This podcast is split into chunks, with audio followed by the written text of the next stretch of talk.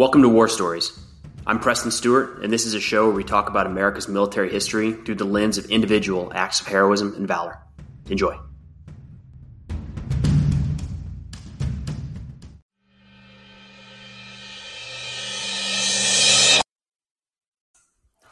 Today we have the story of Lieutenant Junior Grade Nathan Gordon. Gordon was a naval aviator during the Second World War, and in February of 1944 would be stationed in New Guinea piloting an aircraft known as the PBY Catalina. Now, the PBY Catalina was a unique aircraft for the Second World War, pretty versatile, and not something that comes to mind, for me at least, when I think about aircraft during that conflict. The PBY, well, PB stands for Patrol Bomber, and then Y has to do with the manufacture of the aircraft. But it was slower, slower, I guess I'll say, um, had a larger fuel capacity and extended range. And what that meant is that it could be used in different missions than maybe a standard fighter or bomber could be used for. A couple of those major missions are going to be things like scouting and reconnaissance. In fact, I think it was a PBY Catalina that first noticed the Japanese fleet during the Battle of Midway. It would also be used in anti submarine warfare, but no, most notably here in the story that's going to apply with uh, Lieutenant Junior Grade Nathan Gordon is going to be the search and rescue function. The PBY Catalina is a seaplane which means that it can land and take off from the water. That's going to be pretty important in the Pacific theater, where we're just talking about the vast Pacific Ocean and a lot of islands in between that we're kind of bouncing between. Gordon is a pilot serving with the 34th um, Patrol Squadron, 30, yeah, th- Patrol Squadron 34, stationed out of New Guinea. And one of their main jobs is going to be search and rescue of down pilots in the Pacific Ocean. Now, think about that. It's a different type of issue in the Pacific than in the European theater of operations. If you're a pilot, even flying over the English Channel at times, but let's say you're bombing France or Germany, even before D Day, and your plane gets hit. Say your plane's going to crash. You can bail out, you can pull your parachute and bail out. You're going to land behind enemy lines, but you're going to have an idea where you are. You potentially can evade. Maybe the French resistance can help move you back to friendly lines maybe you get captured and end up spending some time or the rest of the war in in a prisoner of war camp. Or maybe your plane isn't destined to crash. You just have to land. You have to do an emergency landing. Well at least you've got land to drop that aircraft into. Now it's enemy held land but you've got a fighting chance. If you move over to the pacific we're talking about a vast ocean. A lot of times these missions taking place hundreds of miles with no land in sight. And when planes would get shot down, let's say a plane is damaged, not shot down. If a plane is damaged, flying over and bombing a Japanese held island, they don't want to land on the Japanese held island and hope for the best. So they're going to try to make it back to base. Sometimes that's, that's hours of flying still. And, you know, maybe a couple bullet holes, fine, but but what if parts of the aircraft are missing? What if uh, engines are out? What if it's leaking fuel? How far can you make it? So a lot of times these pilots would make it back as far as they could before doing a couple things. Usually in the Pacific, they would do something known as ditching at sea, which sounds sounds maybe easier than it is. It was a it was an easy. They're going to try to land in the water, is what it means, and it's incredibly risky a lot of people died this way. It's by no means guaranteed that you're even going to land. But they would ditch at sea, get into a life raft, and cross their fingers. Cross their fingers because it's not like they have a GPS beacon that they have attached to their persons or attached to their plane. When they go down, sometimes their fellow pilots and their unit wouldn't even know until the rest of the aircraft got back. So let's say it's a four hour flight and your plane goes down one hour into the return, it's three hours before your buddies can, assuming they even saw you go down, it's it's three hours before they can even notify anybody that you're down. They have to organize a rescue mission, and then what do we say? Three hours. So three hours at least back. You're going to do a lot of moving in the Pacific Ocean in a life raft in six hours, seven hours, eight hours. So these poor pilots going down in the Pacific would, I mean, hope for the best. Now, one of the ways that they'd be rescued are with these PBY Catalinas, because how are you going to pull this guy out of the ocean A, you're hoping for a allied ship. That'd be great. That'd make it nice and easy. But a lot of cases, that's a pretty big challenge. And you're not going to divert the US Navy out of its way to go pick up maybe one pilot that you don't actually know is there. Remember, there's not a, a GPS beacon going off in this guy's raft. So you'd send these PBY Catalinas piloted by people like Lieutenant Junior Grade Nathan Gordon that could fly pretty long distances at pretty slow speeds and could look for survivors in the water. And if they saw one, they could land. That's a little bit better than a dive bomber or a fighter that, that, that can see the people in the water, but they can't do anything about it. Now, by February of 1944, the United States has generally, we'll call it the midpoint really, of their march from east to west. Remember, it was 1941, late 1941, December of that year. The Japanese struck Pearl Harbor, really pulling the United States into the conflict, pulling the United States into the Second World War, specifically the Pacific Theater at that time. And we kind of slowly made our move back. It would, I believe, it August of 1942. We land at Guadalcanal in the Solomons in the South Pacific, and we start to work our way west towards what is everybody believed to be the landings, the invasion of the Japanese main island. Now, one of the reasons we continue to push further and further in and take island after island is the need for airfields. You know how many aircraft and pilots we would save if instead of that 600 mile trip over open ocean, there was just one island at the midway point that they could land at? That's a lot of saved lives. That's a lot of aircraft that are not at the bottom of the ocean right now, but could, you know, maybe be repaired. Hey, worst case, you can pull some parts from it, right? And and of course, if you're saving five, six, nine, eleven crew members because they have a stopover point, maybe they don't make it all the way back to their original base with the rest of their crew, and maybe it takes them weeks to get all the way back with them, but they're alive.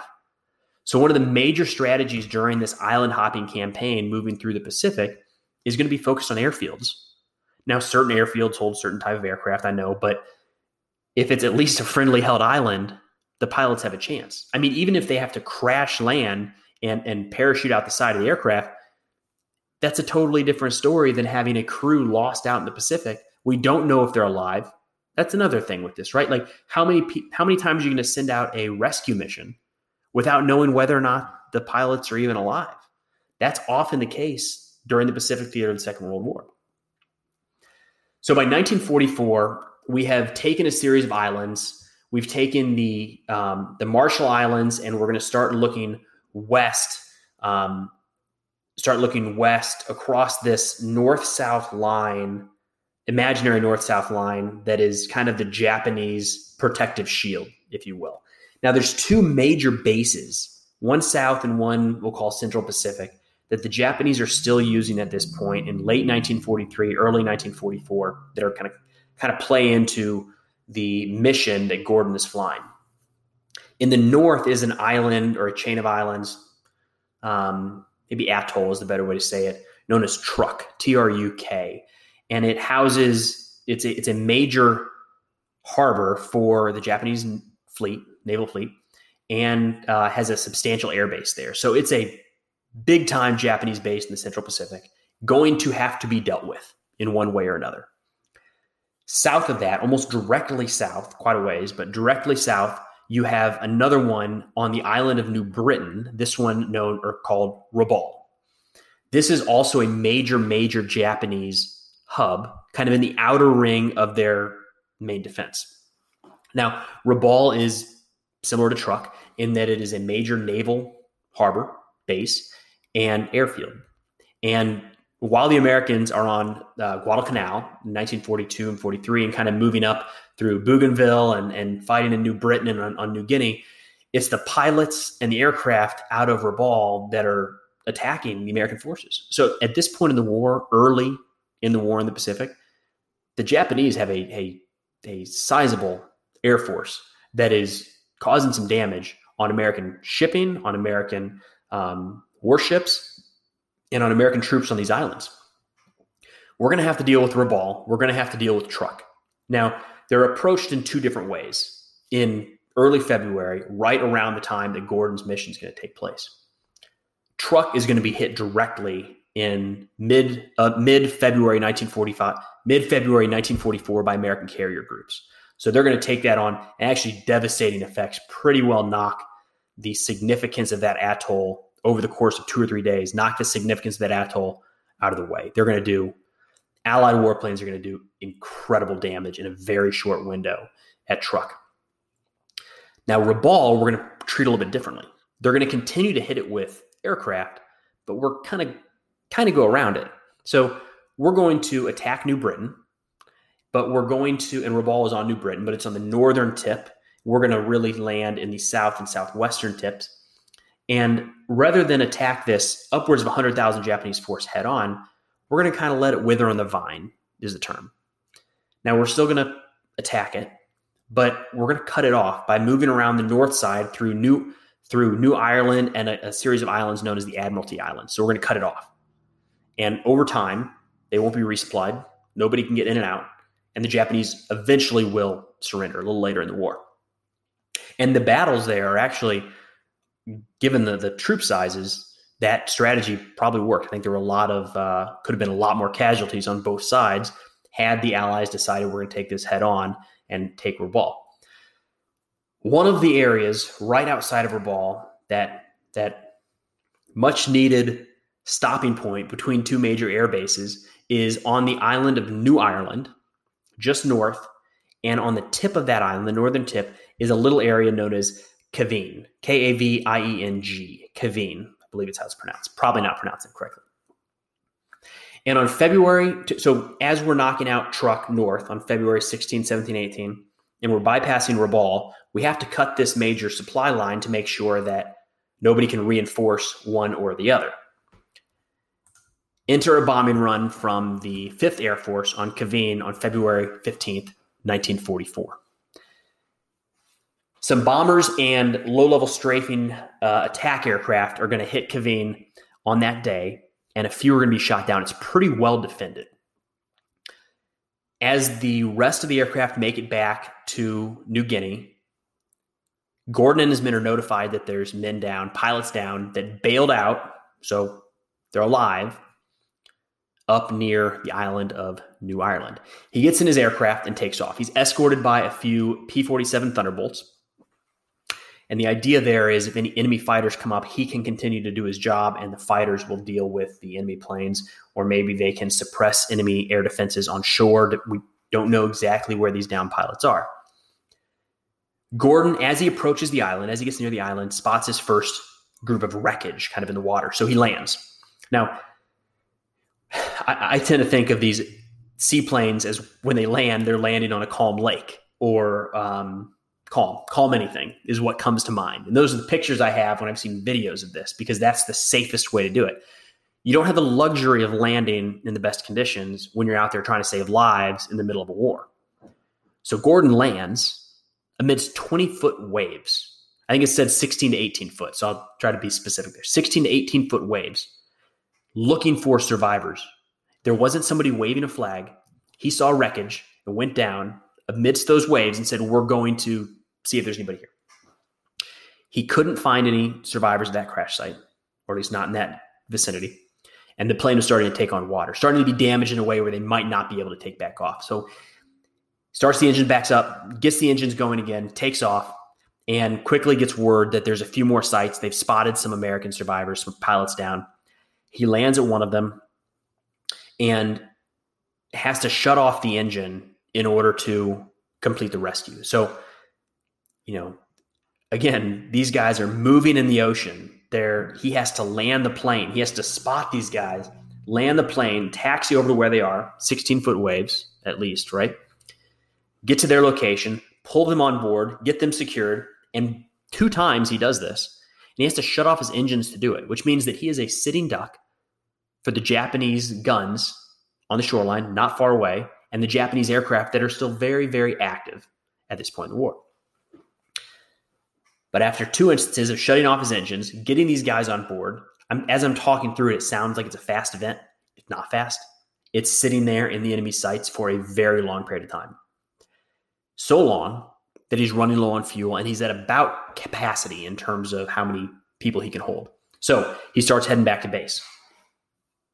But he gets a call that another group of downed American pilots had been spotted 600 meters from the Japanese held shoreline. Now, these pilots, when they get shot down and they're in the ocean, there's a couple different ways this can go. They can maybe float out in the water for an indefinite amount of time. Maybe they're rescued, maybe they're not.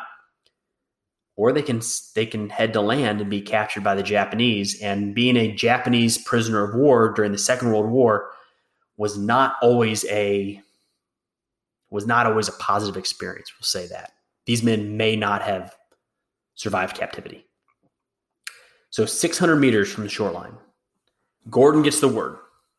He spins his aircraft around and flies in. Now, what he doesn't want to do is fly directly at the shoreline because if he does that, he's going to be a low, slow target for the Japanese guns that are looking for him and any other American aircraft.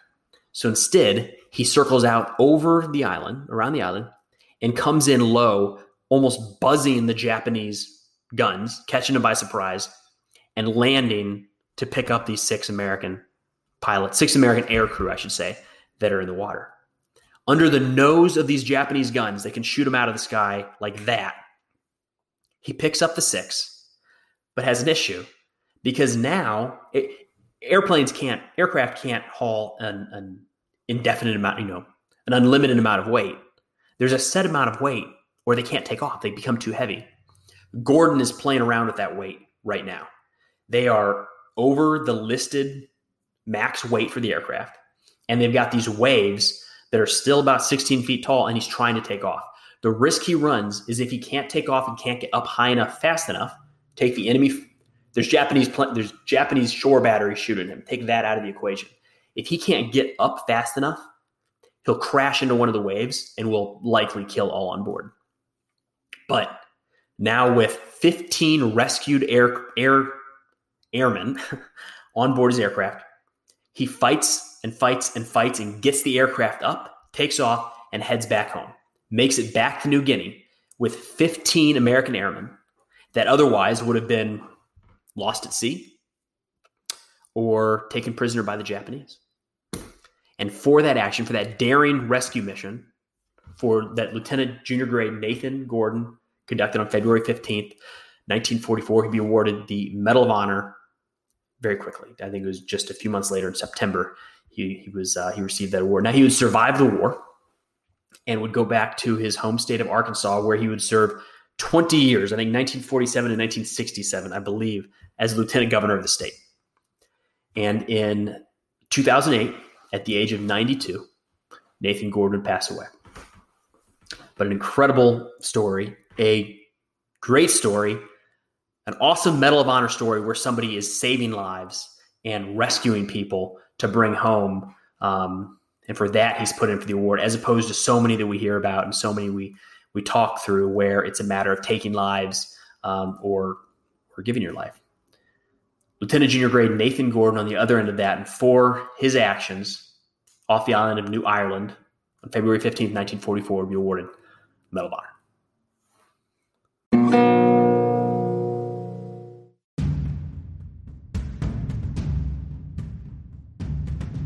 Hey, thanks for listening to War Stories. If you get a chance, it'd mean an awful lot if you could head over to Apple or Spotify or wherever you listen to your podcast and leave a review. It helps others to, to find the show. But thanks again for listening. We'll see you next time.